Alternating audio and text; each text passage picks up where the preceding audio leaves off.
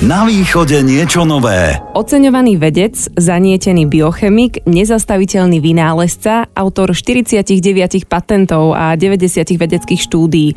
Zdá sa vám, že je toho dosť, ja ale nekončím. V Košiciach založil vlastný výskumný ústav, je medzinárodne uznávaným odborníkom, má veľa energie aj dobrej nálady, ako som už stihla zistiť. Presne taký je doktor Sova. Viem, na ktorého myslíte, ale ja dnes hostím doktora Otasovu. Od mikrofónu vás pozdravuje Kiva.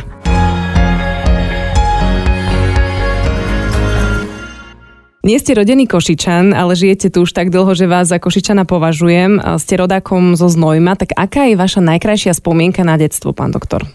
Tak na detstvo si človek spomína zvyčajne nie od roku, dvoch rokov, ale tak od takých 5-6 rokov. Takže väčšinou sa moje ako spomienky na detstvo spájajú s Košicami. Ja som býval na Tomášikovej ulici v poštových blokoch s Pavlačami a pred nimi bolo nádherné vojenské kúpalisko. My chalani sme preliezli plot, všetci sme plávali ako vidri a tam sme si žili až do puberty. To je najkrajšia spomienka. Takže predsa sme sa vrátili k tým Košiciam, lebo keď ste prišli, tak hovoríte, že, že teda nie ste rodený Košičan, ale už tu žijete tak dlho, aj tie spomienky na detstvo sa viažu ku Košiciam. Väčšinou sa ľudia zvyknú chváliť niektorým zo svojich rodákov, že ten pochádza od nás.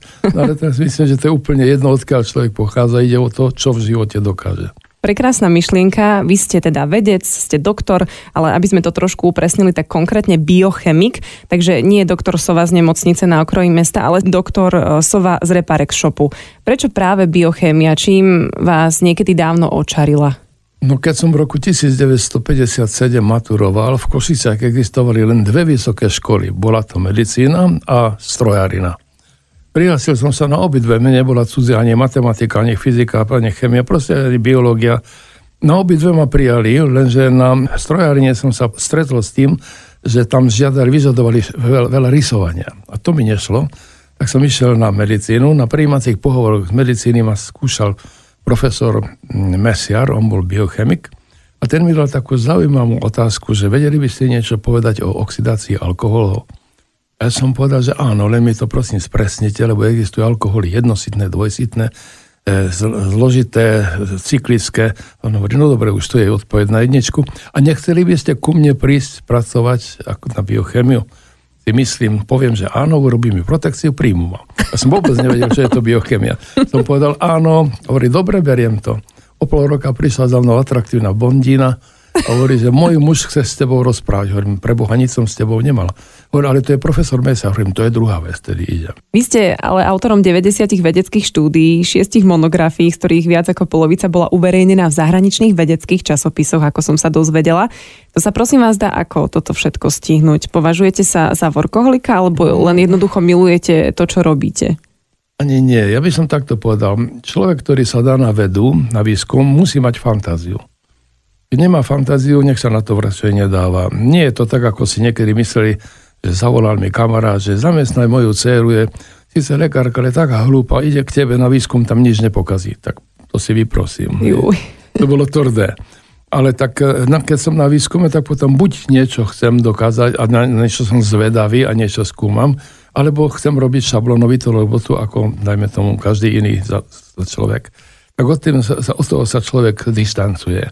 No a keď už pracuje, tak vždy príde k niečomu a to, čo k tomu príde, to sa dá niekedy krásne opísať. Ano, a keďže som bol, hm, by som takto povedal, jazykovo dosť dobre vybavený, ako 6-ročný som hovoril štyrmi jazykmi, česky, nemecky, anglicky a slovensky, mm-hmm. a potom som k tomu pridával ďalšie, tak som písal hneď tie, ktoré tieto e, vedecké práce v cudzích jazykoch a boli akceptované, takže dobrá polovica z nich vyšla. Veľmi sa mi páči, že ste spomenuli v súvislosti s vedou fantáziu, lebo mm, veľa ľudí má také predsudky, že veda je nudná. Som rada, že ste ponúkli našim poslucháčom aj tento pohľad. Vy ste prednášali na kongresoch po celom svete a získavali tie prvé patenty, zároveň ste pracovali aj ako lekár vo väznici a nočnej záchrannej službe. Ste asi veľmi akčný človek, zdá sa mi, že vám to aj ostalo. No nie, až tak sa hovorí, znudecnosť. E, za socializmu bol taký zákon, že keď lekár nevykonával svoju ako lekárskú hm, prax, nejak jeden rok, tak mu odňali diplom. Takže kto chce ísť na akadémiu vied, išiel, ale už tam získaval akademické tituly a nie ako tie by som povedal lekárske. Takže najjednoduchšie sa e, udržoval ten kontakt s medicínou na nočnej službe, no, pretože tam dali pečiatku a nemusel som byť zamestnaný, tak som to vykonával lásku a dostal som 100 korún za noc. A tam som raz stretol jedného človeka, ktorý sa ma opýtal, či by som ho nezastúpil, lekár bol tiež, e, na budúci týždeň, lebo chce ísť na dovolenku. Hovorím, samozrejme. A to bol väzenský lekár. Tak som sa dostal do väznice, kde som potom, takisto som tam chodil ho zastupovať, keď trebalo. To bola vtedy úplne iná suma, tých 100 korún. To bola suma. Asi sa inak nehodí opýtať sa, koľko máte rokov, aj keď ja si myslím, že naši posluchači by to chceli vedieť, tak e, môžeme to tak uhrať, že ste mi spontánne prezradili vy sám od seba, koľko máte rokov. Narodil som sa v roku 1939, Vtedy vypukla druhá svetová vojna, ale ja som ju nespôsobil. Teraz som oslávil 4. novembra 82 rokov. Takže dodatočne všetko najlepšie k narodeninám Ďakujem. vám želáme. Vy máte na konte 49 patentov. Je teda odvážne, ak sa vás opýtam, že či si každý jeden presne pamätáte? Niekomu sa nepodarí ani za celý život získať jeden jediný a vy máte 49 tak, e, tak to vám poviem, že ani ja si ich všetky ne, nepamätám, lebo nie všetky patenty sa využívajú. To znamená, že ktoré sa využíva, ktorý som výhodne predal napríklad, tak takých 8 patentov si dobre pamätám, ktoré sú tie základné. A potom tam tie ostatné, ktoré upadli pomaly do zabudnutia, lebo boli patentom chvíľku a potom boli prekonané už inými poznatkami. A ktorý patent je taký váš najobľúbenejší? Dá sa to vôbec povedať, alebo je to ako s deťmi, že, že všetky sú také vaše naj...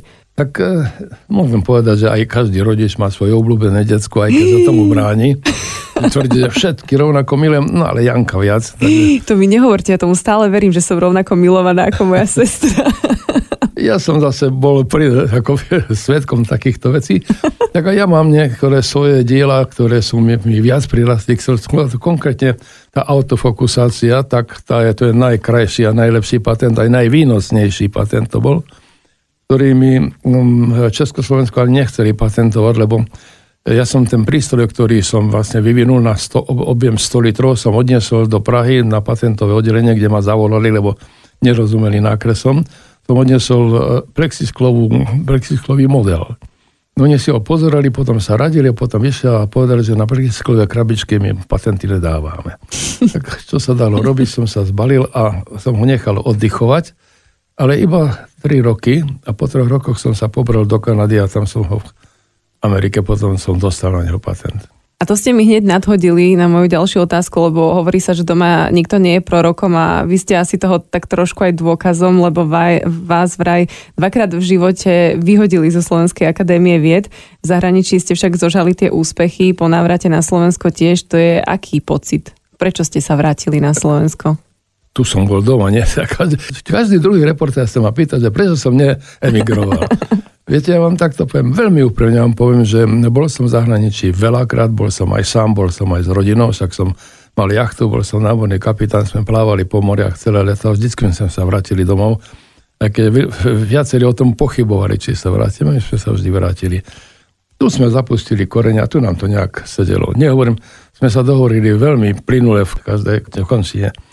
Ale keď som sa dostal, najmä tomu von a stretol som niektorých emigrantov a stretol som ich veľa, ten človek je už vždy emigrant.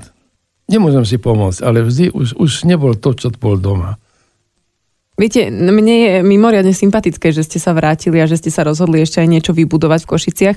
Je to možno, že aj preto sa vás na to pýtajú tí redaktori vrátane mňa, že dnes je taký trend, že robiť kariéru zahraničí a vy ste to už pred rokmi, roku si mi mali takú šancu to urobiť a preto ste sa vrátili. Takže akože klobúk dole, ja vás za to obdivujem, že, že ste sa preto rozhodli. No, ja som akurát v zahraničí som predal zo pár patentov. Ono to z akadémie ma do Slovenskej akadémie ma nevyhodila Slovenská akadémia. Áno. Vyhodili ma dvaja ľudia, ktorí postupne jeden po druhom mali moc, lebo boli, dajme tomu, riaditeľia alebo vedúci daného oddelenia. Počkajte, ja si typnem, boli ste pri dobrí. No, áno, tak. toto práve ide. To, ja som si myslel, že keď budem dobrý, že to bude v poriadku a to bolo vlastne zle. Tak ako konkurenta ma odlifrovali. No vtedy som si povedal, že dosť. Chcem sa posieť na vlastné končatiny, aj keď mi akadémia udelila striebornú plaketu ako najvyššiu, najvyššie vyznamenanie. E, išiel som do Kanady, e, našiel som tam ľudí, ktorí boli ochotní investovať, aj priamo v Kanade, potom aj v Amerike. dostal som patent na svoju autofokusáciu, predal som aj spolu s niektorými inými. S peniazmi som sa vrátil do Košic, zakúpil som budovu, vybavenia a tak ďalej a tak ďalej. Som sa postavil na vlastné nohy. Keby som nemal fantáziu, keby som nemal vedomosti, jazykové vybavenia a tak ďalej, tak asi by sa mi to nikdy nepodarilo. Veľmi ma baví, že vy hovoríte o takých krásnych veľkých úspechoch s takou ľahkosťou, ako keby ja som hovorila, že som išla do potravy, nakúpila som si mlieko a potom som sa rozhodla, že si z neho naliem, tak vy tak hovoríte, odišiel som, predal som, založil som, vybudoval som a všetko s takou ľahkosťou. Je to naozaj veľmi príjemné to takto počúvať. Verím, že takých tých wow momentov prinesieme našim poslucháčom aj po pesničke, pretože v rozhovore budeme pokračovať. Dnes je mojim hostom biochemik pán Otosova. Na východe niečo nové. Rádio Košice. Venujete sa výskumu rastliny Juka Shidigera a extraktom z nej, saponínom. Ja som sa vás pýtala, či to vôbec dobre vyslovujem, lebo priznávam, že som sa s tým stretla úplne prvýkrát a verím, že nie som jediná. Prosím vás, čo je to za rastlina, ktorá vás dokáže fascinovať už 30 rokov? Veď musí byť veľmi výnimočná. Alebo jej účinky, ako to je? Áno, je výnimočná. E, totiž obsahuje strašne veľa saponinov. Saponiny to sú, ako by som povedal, biologické produkty, to znamená, že tá rastlina si ich sama produkuje a majú taký účinok, ako napríklad saponát, keď umývate nádoby, dáte si tam jar alebo púr, ten vám zníži povrchové napätie a odstraní tú špinu. Tak tieto saponiny toto robia v našom tele. Keď som sa s nimi zoznámil, som zdupnil, lebo ako 50-ročný rutinovaný biochemik, erudovaný kandidát vied, som o saponinoch nič nevedel. Na lekárskej fakulte sa o nich neprednášam, na farmaceutickej fakulte veľmi málo. No tak som sa musel začať učiť. Vtedy neexistoval ani ujo Google, ani u počítače, nič, tak jedine, kde boli nejaké informácie, boli vo vedeckej knižnice v Viedni, kde som bol na nich napojený faxom a každá jedna, by som povedal, že separátka, to znamená, že nejaký vedecký traktát, tak stál okolo tých 14 šilingov. A ja som ich asi tak 150 vybral odtiaľ, tak som pekne do toho investoval, ale naučil som sa strašne veľa o tých saponinoch. A postupne som potom mohol aj prednášať e, publiku, keď som popisoval ich význam. A význačne som pomohol jednej spoločnosti, ktorá si dovolím tvrdiť, že keby som neprednášal v jej prospekt, tak by nikdy neurobila taký obchod, aký vlastne urobila. Iba že po určitej dobe som sa e, presvedčil o tom a samým aj výskumom, že nie je saponin ako saponin.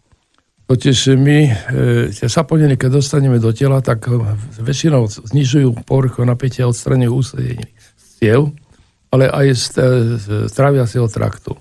A medzi traviacím traktom a cievami je obrovský rozdiel v dĺžke. Traviací trakt má dĺžku, dajme tomu 15 metrov, ale cievy všetky dohromady, keď ich spojíme, tak cez 16 tisíc kilometrov. Pokiaľ neveríte, opýtajte sa uja Google. Ja vám verím, určite viac ako Google. Takže e, sú saponiny, ktoré sú penivé, majú veľké molekuly, ale pracujú len v tráviacom trakte, tých potrebujeme menej. A potom sú tie menej, s menšou molekulou, ktoré sa vstrebajú do ciev a idú tam, pracujú, tých potrebujeme viac, až 85%. Takže som musel urobiť jednu vec, vedieť rozdeliť tieto saponiny od seba, lebo ich máme viacej druhov. Ja som na to použil tu práve tú autofokusáciu, ten svoj patent, ktorý pracoval dovtedy v roztokoch, ja som ho modifikoval, že pracuje v práškoch.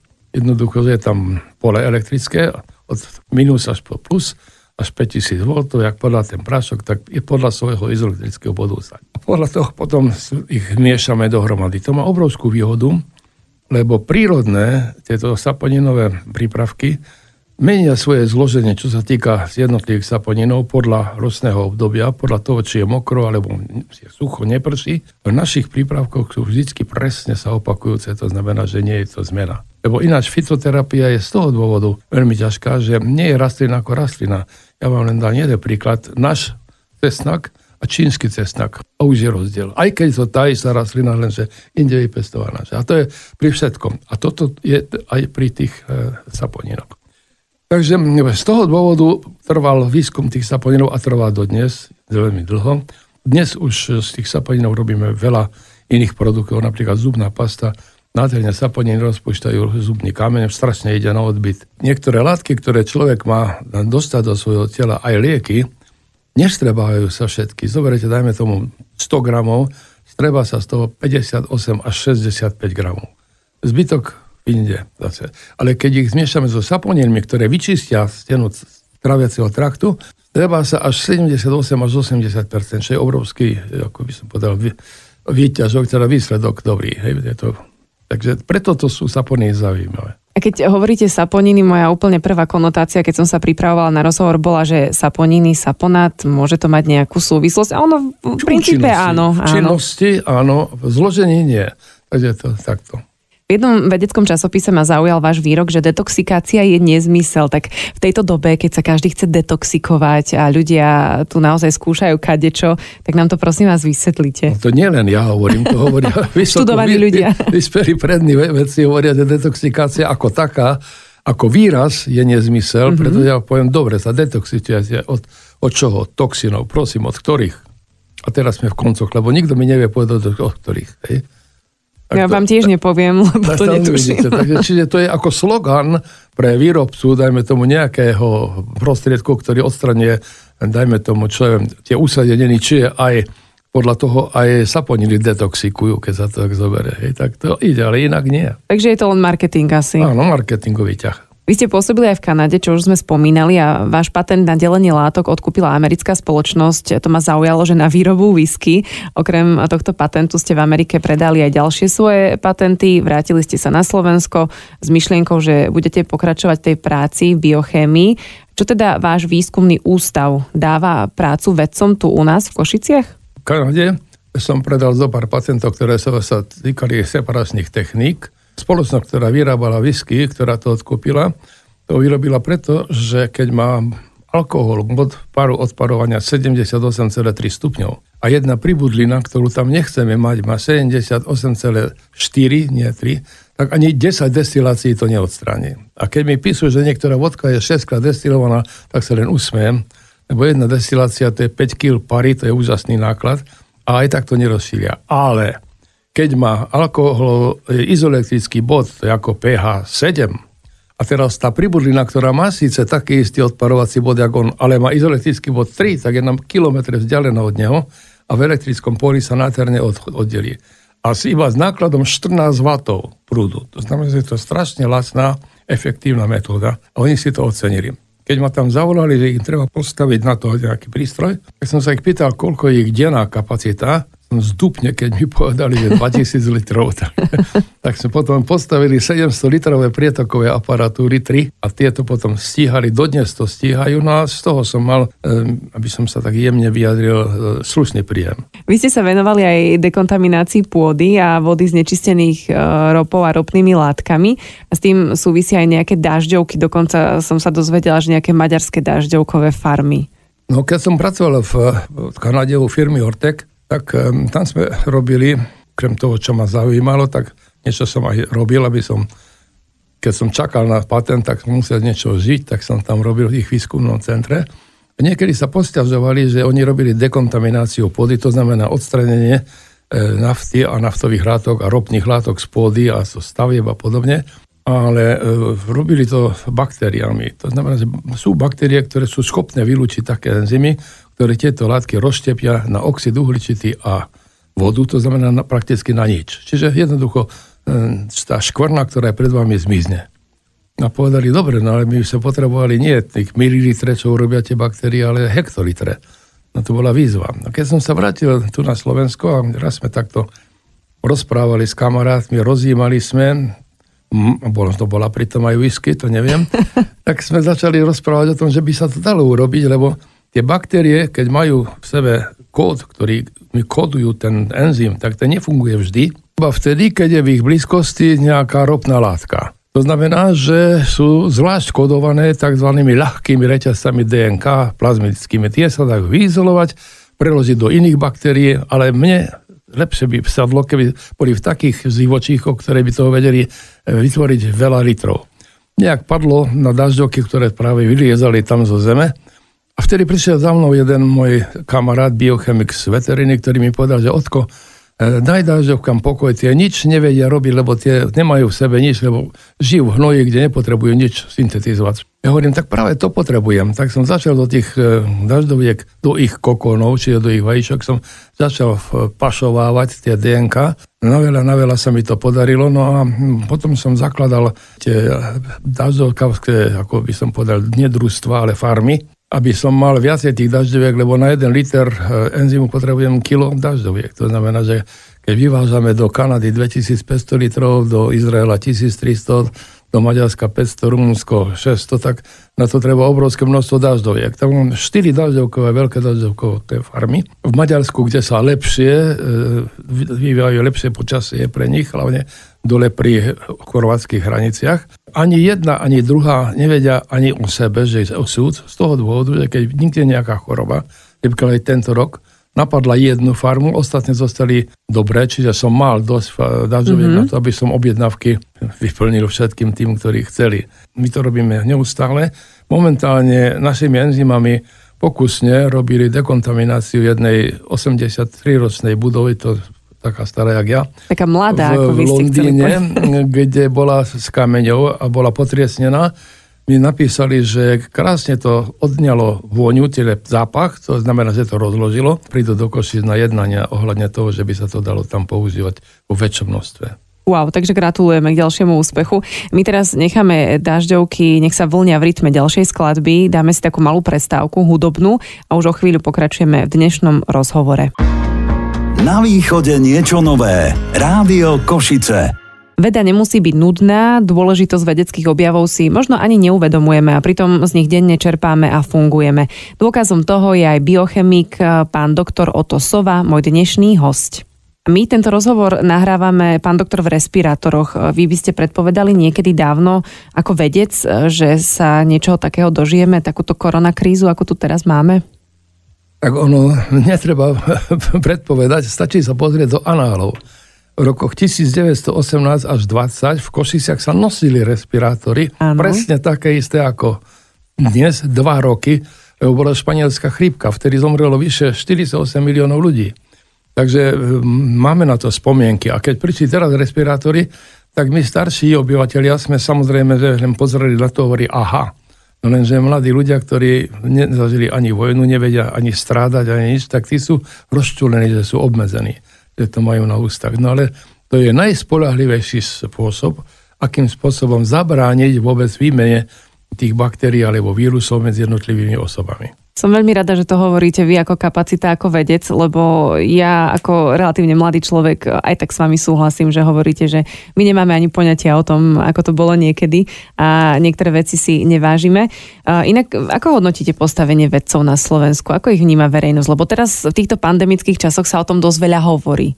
Ja by som takto povedal, že otázka, že v aké, akom obore ten vedec pracuje, lebo poviem vám príklad, že dáme inzerát, že ste sa pýtali, či dávame vedcom prácu Áno, na našom ústave. Uh-huh. Tak mhm. dám inzerát, že príjme, dajme tomu, lekára, chemika, uh-huh. biochemika alebo niečo takého, tak ono sa to hlásia sami itičkári a ťukárťa, hej.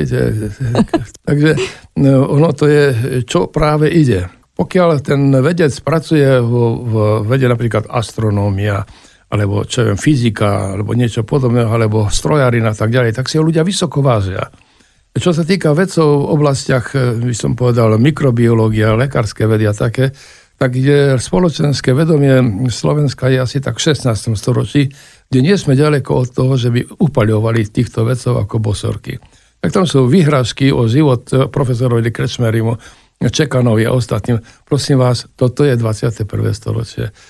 Myslím si, že tieto pocity bohužiaľ e, v týchto neľahkých časoch zažíva viacero ľudí, že tak nejako strácame už aj nádej, ale ostávame aj optimisticky naladení. Tak optimizmus musí byť a ja som optimista. Nechcem že, povedať že... pozitívne naladený, lebo to slovo už e, nadobudlo úplne iný význam. tá pozitivita, čo sa týka... No, ja som si povedal, že budem optimisticky naladený, keď sa vyvinie vakcína, tá sa vyvinula a to sa, ja som 25 rokov vyrábal ináč vakcíny ako biochemik, tu, tým som začínal. Takže sa v tom tak trošku vyznám. Trošku viac ako diskutéry na sociálnych áno, sieťach, áno. A by som takto povedal, že e, keď niekto hovorí, že tá vakcína bola vyvinutá skoro, keď ja vyrábam vakcínu, mám určitý mechanizmus, ktorý môžem opakovať. To znamená, že naložím tam inú baktériu, iný vírus a tak ďalej, je to zase, čiže oveľa skôr môžem vyrobiť ďalšie vakcíny, ako tú prvú, ktorú som vyvíjal, dajme tomu 5-6 rokov. Takže ja som bol veľmi spokojný, keď bola prvá vakcína vyvinutá. Mňa sa moja manželka, ktorá je tiež lekárka, hovorí, tak ja som všeobecná lekárka, ty si biochemik, ty povedz, ktorá je najlepšia. Hovorím, jednoznačne je dobrá vakcína, ktorá nepoužíva víry, ani umrtvené víry, ale používa nižšie zložky. To znamená napríklad tá e, posličkový tač, je Messenger RMK, tá je vynikajúca na to, tieto veci. Ja som vyrobil tie vakcíny, ktoré som vyrábal bezbakteriálne, to znamená, že len protilátky sme tam boli, aj tie sme štiepili na drobnejšie.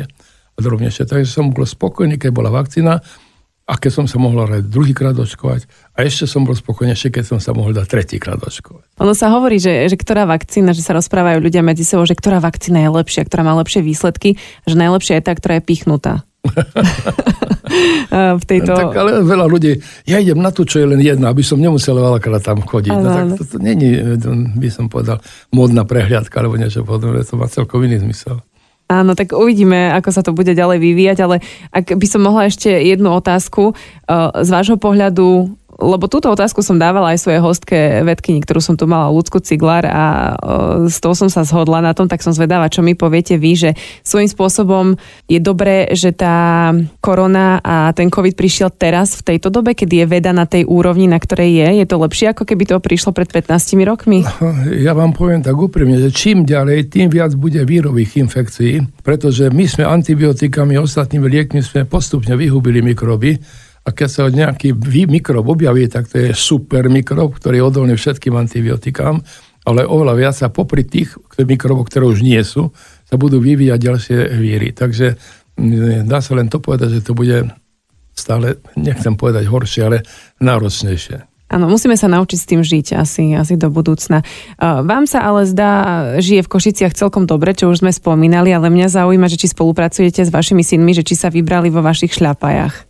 Tak ja by som to presne charakterizoval, so synmi podnikám, mm-hmm. pretože ja mám ten výskumný ústav, ten výskumný ústav vymýšľa vždy nové, nové veci. A potom synovia postavili firmu, ktorá má táto zariadenia a viete niektoré veci uvádzať do života. To znamená, že tam sú, jeden je v Čechách, ten starší, mladší je na Slovensku a veľmi pekne pracujú skutočne. Takže vy to vymyslíte a oni to už dostanú medzi ľudí. Áno. Oni to popularizujú, tú vašu vedu. No aj na to treba, lebo ja na to nemám. Áno, áno. Ja sa v tom nevyznám. A je, je to v poriadku, je fajn sa obklopiť tými ľuďmi, ktorí vám v tomto smere vedia pomôcť. Vy máte úctyhodný vek, ktorý sme už spomínali, ste stále plný elánu, chodíte do práce. Čo vás teda denne poháňa, tak stať a ráno ísť, aj keď by ste už možno nemuseli? Priznám sa, že sa ma poháňa ma zvedavosť. Ja som zvedavý, čo nového sa vyvinie. Som zvedavý, kedy ľudia osídlia Mars, kedy zase pristanú na mesiaci, e, teraz e, čo ďalšie vymysleli a tak ďalej. Takže proste to je tá zvedavosť, ktorú som už dávno mal v sebe tá vlastne nevymrela a len sa preorientovala na iné, iné hodnoty, ktoré nám prichádzajú. A to je fantastické, lebo vedec by mal byť v prvom rade zvedavý, no. myslím si. A čo vaša psychohygiena, ako oddychujete? Len v tom laboratóriu alebo pri hudbe, pri knihe, cestujete, nejakú e, jachtu ste spomínali? Nevyzerám na to, ale som slušne hudobne vzdelaný, som hral na klavíri v rádiu môžete vyzerať ako len chcete. a aj dokonca som hral aj v bande, akože mm-hmm. na klavíri. Tam som hral aj na gitare, na havajskej gitare, čiže hudbe sa dosť dobre venujem. A, a čo možno nejaký dobrý film alebo niečo, alebo chodíte na prechádzky, cestujete, čo okrem tej hudby a kníh? Mal som jedného psíka, ktorý žil 17 rokov, aj keď mal žiť len 15 a s tým som chodil každý deň dvakrát na prechádzky, to ma to poznalo celé okolie. Tak už žiaľ bol dodýchal. A teraz už by som povedal, že by som nechcel psíka, lebo to je už veľká povinnosť a tak ďalej. A mám dosť povinností v práci, lebo uh, vy ste neverili, koľko treba zasahovať. A hlavne po stránke psychologickej, že pohovoriť si s ľuďmi. Oni, ja mám verejné telefónne číslo, napríklad ma volajú od Saponiny, že pán doktor, ja berem také, také lieky, môžem to ešte brať, alebo či mi to pomôže a tak ďalej. Ja kľudne poviem, áno, môžete. A ešte ma zavolajte, jak vám to dopadlo. To znamená, že neodťahujem sa od toho, že ber a choď a nech ťa nevidím, ale poď nazad a povedz mi a z toho sa strašne veľa učím. Napríklad prišiel za mnou jeden pacient, že mám vymenenú šošovku očnú za umelú, môžem užívať saponiny. Tak som nikdy nevedel. Mm-hmm. Tak som povedal, čo keď sa dohodneme, že začnete užívať, keby vám to poškodilo, ja vám preplatím celú reoperáciu. Pristúpil na to, no a netrebalo. Tak sme prišli na to, áno, pri saponinoch môže, teda, teda môže, môže mať šošovka. Tak sa postupne sa buduje dôvera, buduje sa aj imič a buduje sa aj možnosť, ako ďalej pokračovať. Tá spätná väzba je veľmi dôležitá aj v tom, čo robíte. Ste toho dôkazom, ste to teraz vysvetlili. Takže basketbal už nehrávate vo voľnom jo, čase. Tak, ten som zavesil. Ja som bol strašne nešikovný. Som bol nešikovný a tlstý chlapec. A keď som prišiel na medicínu, tak tam mi poradil jeden lekár, že aby som začal behať. Tak som začal behať a som si tak navykol, že som nakoniec behal až do 5000 krátke krát trate a bol mm-hmm. som celkom dobrý. A ten asistent si ma všimol, urobil zo mňa basketbalistku naučil ma plávať, teplavcov som vedel, lyžovať, že som chodil na kurzy ako inštruktor a lekár, takže som sa vyžíval v týchto veciach. Naozaj sa to veľmi dobre počúva. Ja sa veľmi teším, že pán doktor Otosova nám dovolil pozrieť sa cez sklo skúmaviek a tých mikroskopov do jeho života, ktorý verím, že mi dáte za pravdu, je popredkávaný tými úspechmi a objavmi, ale aj dobrou náladou a optimizmom. Nech sú teda len prínosom, zdravie máme len jedno, tak nech sa nielen darí, pán doktor, ale nech sme aj všetci zdraví. To vám prajeme z Rádia Košice. Ďakujem a ja. Dopočúvali ste podcast Rádia Košice, ktorom sme dnes hostili doktora Otasovu. Kto to bude o týždeň, možno aj váš konkrétny tip, tak mi napíšte na kiva zavinač Rádio Košice SK a nezabudnite nás odoberať. Na východe niečo nové. Rádio Košice.